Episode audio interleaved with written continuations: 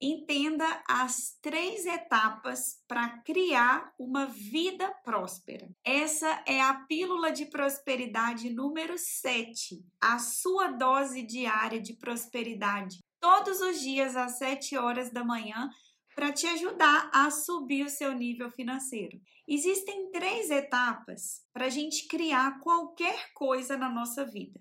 A primeira etapa é você escolher aquilo que você quer criar. A segunda é você entrar na frequência, harmonia com aquilo que você quer. E a terceira etapa é você adquirir a, a compreensão do como você vai fazer para isso se tornar realidade. Como esse pensamento ganha vida, como se materializa os seus desejos, quais atitudes você vai precisar ter, quais pessoas você vai precisar se conectar. Quando você escolhe, você está focada no que.